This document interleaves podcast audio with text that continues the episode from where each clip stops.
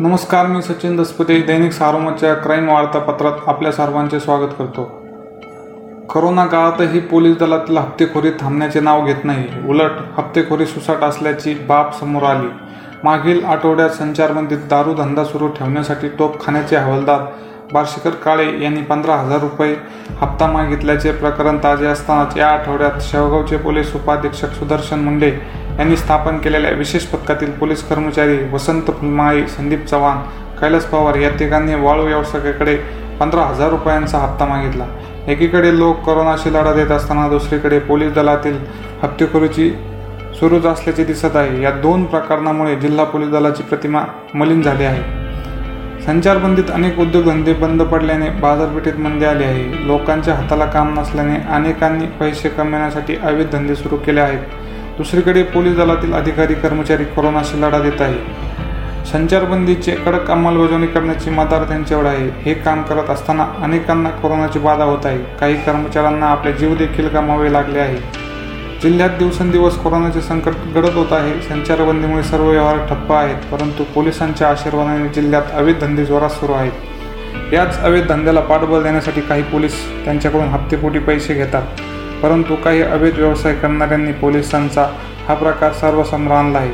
दारू धंदा सुरू ठेवणे वाळू सुरू ठेवणे यासाठी पोलीस हप्ते मागत असल्याने ते देणाऱ्यांनी थेट लाचलुचपत विभागाकडे संपर्क करून पोलिसांचा खरा चेहरा समाजासमोर आणला आहे.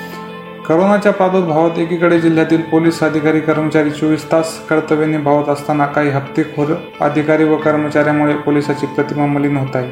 करोनाचा काळ सुरू होऊन आता वर्ष लोटले. याच काळात विचार केला तर पंधरा पोलिसांना लाचलुचपत विभागाने अटक केली आहे.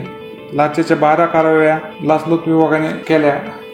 अलीकडच्या पाच महिन्यांचा विचार केल्यात आठ पोलिसांवर कारवाई करण्यात आली आहे. तीन पोलिसांनी हप्ता मागितल्याने उपाधीक्षक मुंडे अडचणीत आले आहे. यांची लाचलुचपत विभागाने चौकशी केली आहे. तसेच पोलीस अधीक्षक मनोज पाटील यांनी सर्व प्रकरणांची स्वतंत्र चौकशी लावली आहे.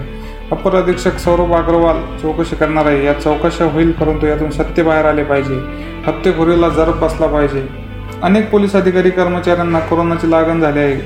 अशाही परिस्थितीत ते आपले कर्तव्य प्रामाणिकपणे पार पाडत आहे. काहींना आपला जीव गमावा लागला आहे. दुसऱ्या लाटेत अनेक पोलीस बाधित होत आहे. अनेकांचा मृत्यू होत आहे. अशा बिकट परिस्थितीही पोलीस दलातील काही जण निवळ वसुलीच्या मागे लागल्याने पोलीस दलाची प्रतिमा डागळत आहे.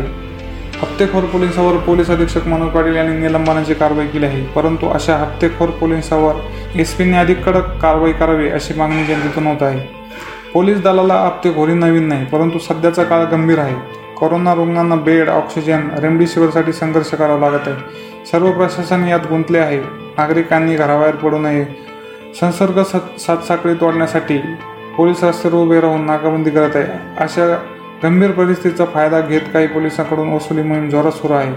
संकट काळातही हप्तेखोरी होत असल्याने नागरिकांकडून याविषयी रोष व्यक्त होत आहे. अशा हप्तेखोर पोलिसावर कडक कारवाई केली पाहिजे अशी मागणी सध्या जोर धरू लागली आहे.